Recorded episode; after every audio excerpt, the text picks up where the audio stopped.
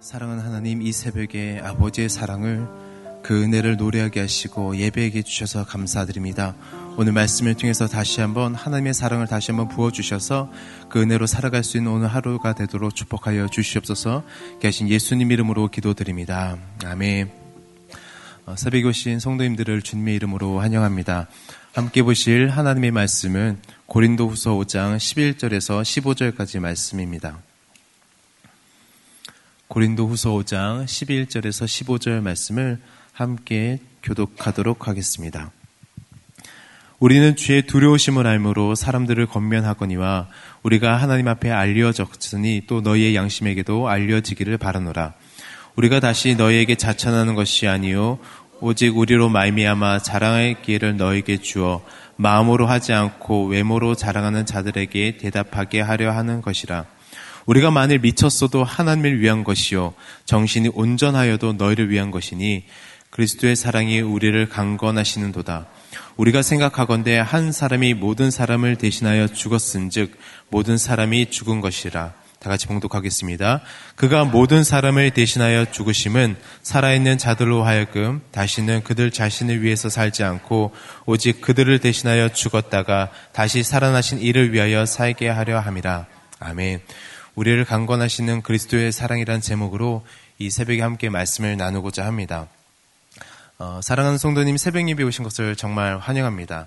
어, 새벽 예배 오는 것이 쉽지 않죠. 어제 야근을 하시고 오신 분들도 계실 것이고 또 어제 힘든 것을 마치고 오신 분들도 계실 것이고 절박한 기도 제목을 가지고 오신 분들도 계실 것입니다. 졸린 눈을 비비면서 이 새벽에 오는 것 쉽지 않습니다. 어, 그런데 우리가 왜 이 새벽에 오는가 한번 생각해 볼 필요가 있습니다. 더 나아가서 우리 그리스도인으로 현대 사회를 살아간다는 것 쉽지 않습니다. 희생해야 할 것도 많이 있고 손해 봐야 될 것도 많이 있습니다. 막 화가 올라와야 되는데 올라오는데 참아야 될 일들도 많이 있습니다. 그런데 놀라운 것은 내가 이것을 참고 손해 보고 억울한 일을 당할 때 내 안에 그 참을 때 분노가 쌓이는 것이 아니라 내가 주님을 위해서 내가 억울한 것을 참고 손해보는 것을 내가 좀 눈 감을 때 신기하게 기쁨과 평안이 내 안에서 올라오는 것을 경험해 보게 됩니다. 왠지 모를 내가 한번 참으면 하늘나라에서 포인트가 막 쌓이는 느낌을 받을 때가 있습니다.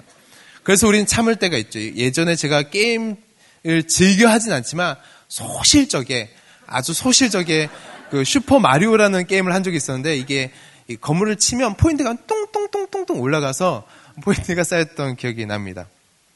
때로는 이런 모습을 보고 나도 놀라고 상대방도 놀랍니다. 어? 이 타이밍 때 우리 과장님이 화를 내셔야 되는데, 우리 엄마가 화를 내야 되는데, 화를 안 내는 거예요. 어? 예전에 나였으면 확 했을 텐데, 참고 있는, 주님을 만난 이후로, 내가 주님을 뭔가 인격적으로 만난 이후로 달라진 나의 모습을 발견해 보게 되는 것입니다. 왜 그럴까요? 바로 그 해답이 오늘 본문에 나와 있습니다. 오늘 새벽 예배 제목이기도 한 14절에 나와 있는 그리스도의 사랑이 우리를 강건하시기 때문에 그렇습니다. 제가 말씀을 준비하는데 강건하시는 그리스도의 사랑에서 눈이 떨어지지 않는 거예요. 여기서 말씀이 쭉 풀어서 계속 나가야 되는데 강건하시는 그리스도의 사랑을 생각하니까 계속 말씀 준비가 되지 않았습니다. 이 은혜를 받는 것은 중요한데 말씀이 준비가 되지 않으니까 마음속으로 고통도 같이 왔습니다. 강건하시는 그리스도의 사랑. 제가 이곳에 서게 된 것이 바로 강권하시는 그리스도의 사랑으로 서게 된 것입니다. 저 같은 자가 목사가 되어서 말씀을 증거하는 것 어, 정말 강권하시는 그리스도의 사랑입니다. 성도님들은 제가 목회자가 되어서 만났기 때문에 어, 저와 동일한 감동은 아마 없으실 것입니다. 그런데 저를 알았던 예전에 저를 알았던 사람이 저를 본다면 와 하나님은 살아계시구나라는 고백을 하게 될 것입니다. 저만 그럴까요? 아닙니다. 앉아 계신 성도님들도 마찬가지입니다. 한번 내 자신을 한번 칭찬했으면 좋겠습니다. 내 자신 보면서 하나님은 살아계시구나.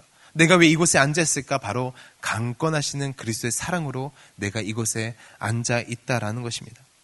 이것이 바로 하나님의 사랑인 것입니다.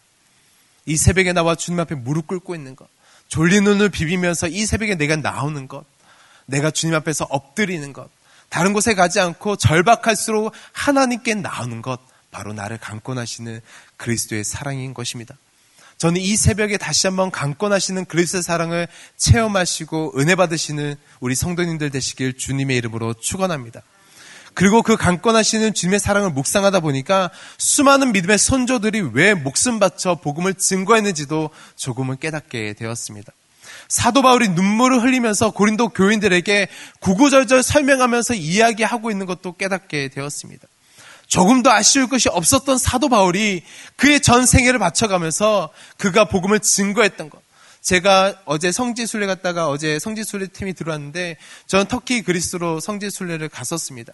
갔었는데 거리가 가까운 거리가 아니었습니다. 그냥 양재동에서 소초 그냥 가까운 곳에 가는 것이 아니라 긴 거리를 걸어가면서 그가 복음을 증거했던 복음의 열정들을 다시 한번 깨닫게 되었습니다. 사도 바울이 다메섹 도성에서 주님을 만난 이후로 그리스도 사랑의 포로가 되어서 그분께 붙잡힌 바 된 삶을 살았다는 것. 바로 이 새벽에 다시 한번 우리가 그리스도의 강권하신 사랑으로 오늘 하루를 살아가시기를 주님의 이름으로 축원합니다. 그렇다면 우리를 강권하시는 그리스도의 사랑을 경험하면 우리 삶에 어떤 변화가 생기는지 오늘 본문을 통해서 살펴보도록 하겠습니다. 우리 11절 말씀을 다 같이 봉독하겠습니다. 시작. 우리는 주의 두려우심을 알므로 사람들을 건면하거니와 우리가 하나님 앞에 알려졌으니 또 너희의 양심에게도 알려지기를 바라노라. 그리스도의 사랑을 경험하면 우리 마음속에 생기는 것 중 하나가 바로 주의 두려우심입니다. 우리 주의 두려우심에 한번 밑줄을 한번 그어볼까요? 주의 두려우심.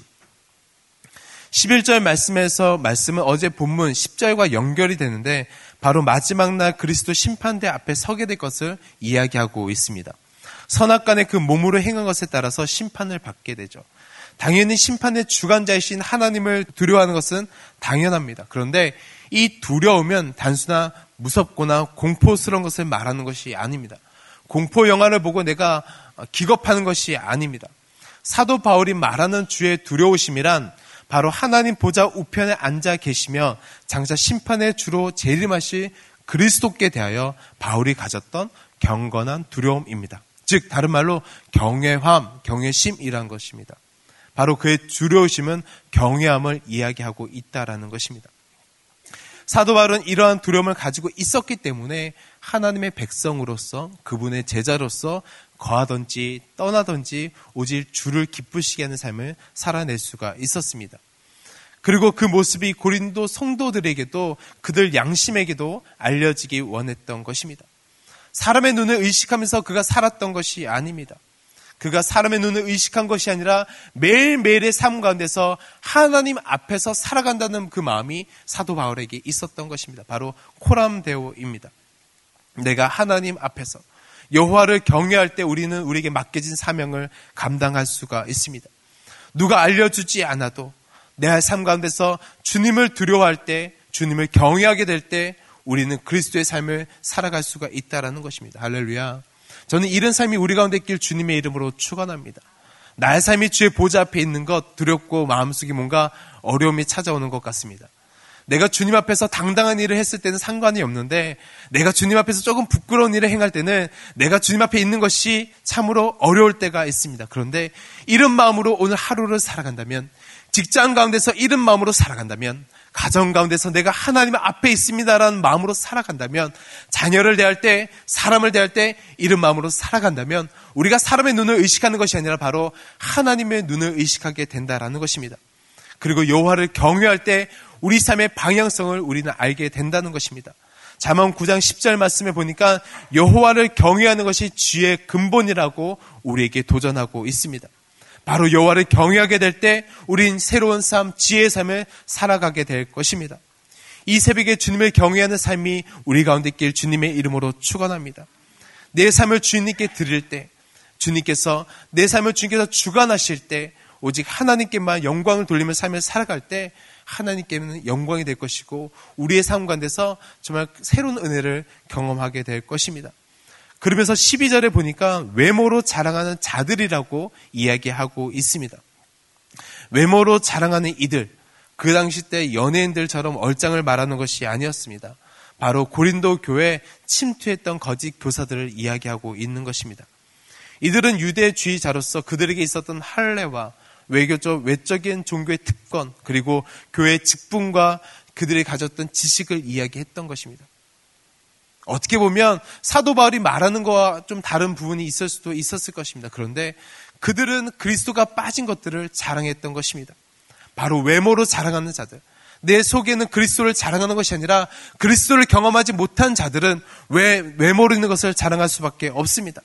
사도 바울도 주님을 만나기 전에는 그들과 동일했습니다. 자신의 배경과 학문과 지식과 위치를 자랑했습니다.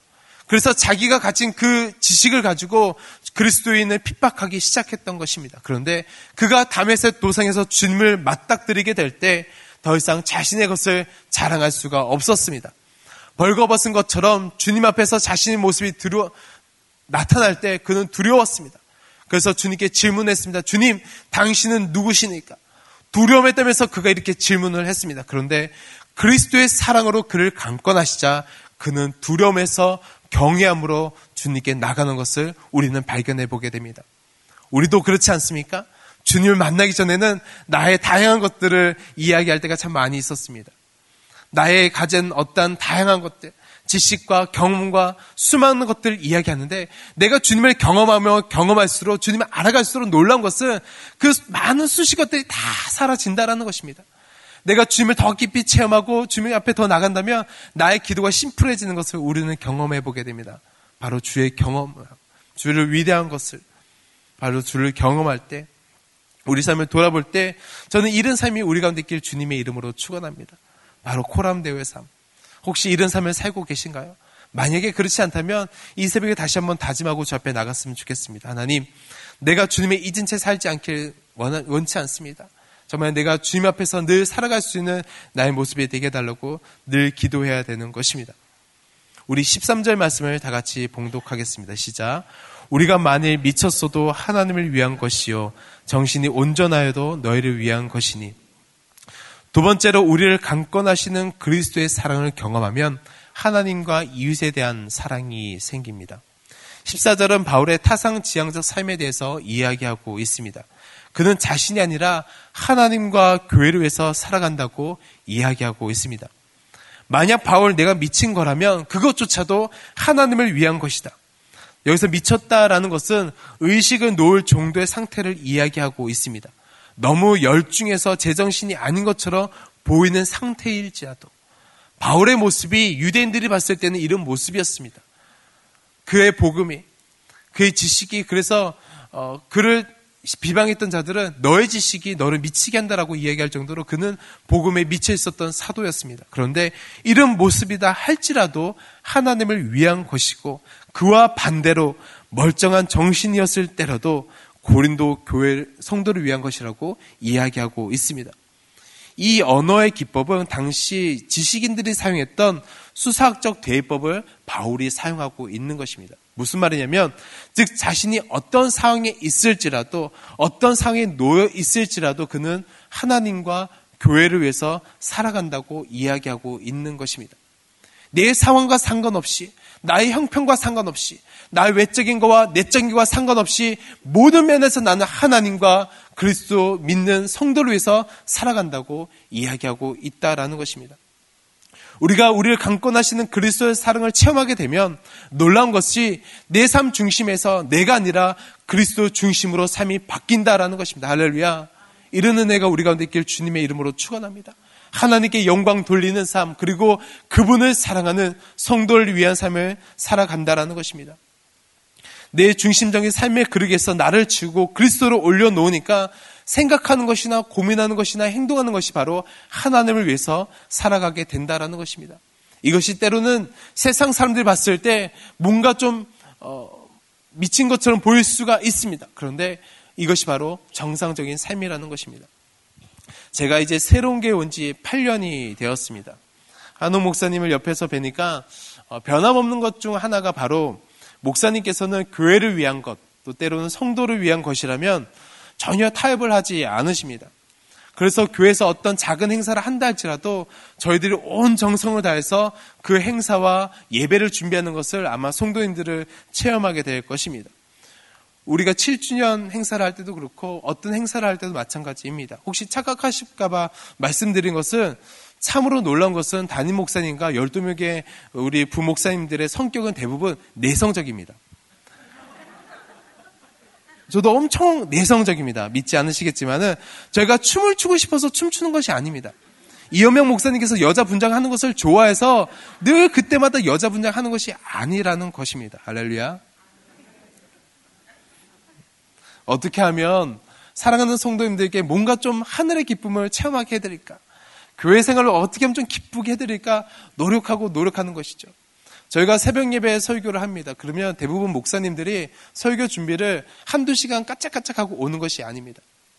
어, 목사님께서 저희들에게 늘 말씀하신 것 중 하나가 한 번 더 파고, 한 번 더 팠다고 생각하고, 한 번 더 파고, 한 번 더 팠다고 생각하면 한 번 더 파라.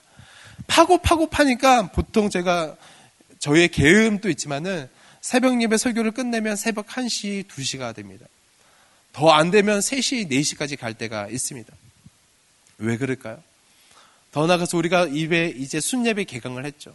순예배 개강을 무엇으로 하나요? 바로 주일예배 본문으로 합니다. 그러면 담임 목사님께서는 2주치 설교문을 준비하셔야 됩니다.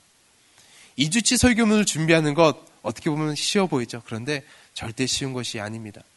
2주치 설교문을 준비해서 순예배 가운데 나눌 수 있게 하는 것 엄청난 헌신과 노력입니다. 에이, 김정영 목사 부목사라서 그렇게 이야기하는구나 라고 말씀하실 수 있는데 그렇지 않습니다. 대한민국 어느 교회를 가보십시오. 저희 교회처럼 그렇게 순모임 하는 데가 없습니다. 그런데 왜 그럴까요? 왜 이렇게 정성을 쏟을까요? 바로 그리스도의 사랑이 우리 목회자들에게 부어졌기 때문에 그렇습니다. 그리고 그 사랑이 사랑하는 성도님들께 부어지기 때문에 정말 하루에도 그 놀라운 간증들이 저희 목회자의 귀에 들리고 들리고 들립니다. 바로 그 그리스도의 사랑이 우리에게 부어졌기 때문에 그렇다는 것입니다. 우리 14절과 15절 말씀을 다 같이 봉독하겠습니다. 시작. 그리스도의 사랑이 우리를 강권하시는 도다. 우리가 생각하건대 한 사람이 모든 사람을 대신하여 죽었은 즉 모든 사람이 죽은 것이라. 그가 모든 사람을 대신하여 죽으심은 살아있는 자들로 하여금 다시는 그들 자신을 위해서 살지 않고 오직 그들을 대신하여 죽었다가 다시 살아나신 이를 위하여 살게 하려 함이라. 아멘. 우리 밑줄을 그어볼 때 그리스도의 사랑이 우리를 강건하시는도다. 한번 밑줄을 한번 그어볼까요? 거기다 우리를 말을 고쳐서 우리 각자 이름 한번 적어보십시오. 그리스도의 사랑이 정년이를 강건하시는도다. 바울이 이렇게 사는 것, 하나님과 성도를 위해 사는 것은 바로 그리스도의 사랑이 그를 강권했기 때문에 그렇게 살 수 있었던 것입니다. 그 사랑이 너무 커서 다른 길로 갈 수 없고 다른 일을 할 수 없는 것입니다. 여기서 강권한다라는 것은 애워싸다, 사로잡다, 통제하다라는 뜻을 가지고 있습니다. 나를 위해서 죽으신 그 사랑, 나를 위해서 독생자 예수님을 보내신 아버지의 그 사랑, 그 사랑이 나를 강권하시면 나의 죄값을 치르기 위해서 대신해야 죽으신 그 예수님의 사랑을 경험하고 나면 그 사랑 안에 갇히게 되는 것입니다. 내가 그 사랑을 경험하고 경험하게 되면 그 사랑 안에 계속해서 갇히게 되는 것입니다. 그리고 그 사랑에서 갇히는 것에서 그 끝나는 것이 아니라 바로 그 사랑으로 다른 사람을 사랑하게 만드는 것입니다. 우리가 여기서 유심히 볼 것이 그리스도의 사랑이라고 말하는 또 크리스트라는 원어를 살펴보면 두 가지 의미를 가지고 있습니다. 하나는 그리스도의 사랑과 또 그리스도에 대한 사랑이 두 가지가 섞여 있습니다. 더 쉽게 말하면 바울을 위한 그리스도의 사랑과 그리스도를 위한 바울의 사랑이 서로 결합되어 있는 것을 결속되어 있는 것을 우리는 알 수 있습니다. 바로 하나로 뭉쳐져 있는 것이죠. 그리스도의 사랑이 나를 강권하시면서 내 속에 있는 그리스도에 대한 사랑과 함께 결속되는 것을 이야기하고 있는 것입니다.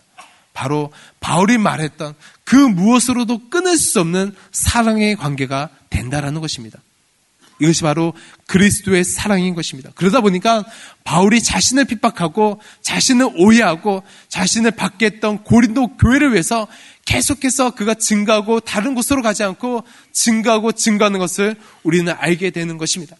우리가 선교를 나갔을 때 제가 아울리치 본부를 맡고 있기 때문에 우리가 선교를 캄보디아로 인도네시아로 중국으로 나갔을 때 말이 통하지 않지만 그들이 찬양하는 모습을 보고 눈물을 흘리고 그들의 기도 제목을 듣고 눈물을 흘리는 것 바로 우리 안에 그리스도의 사랑이 결속되었기 때문에 가능한 것입니다.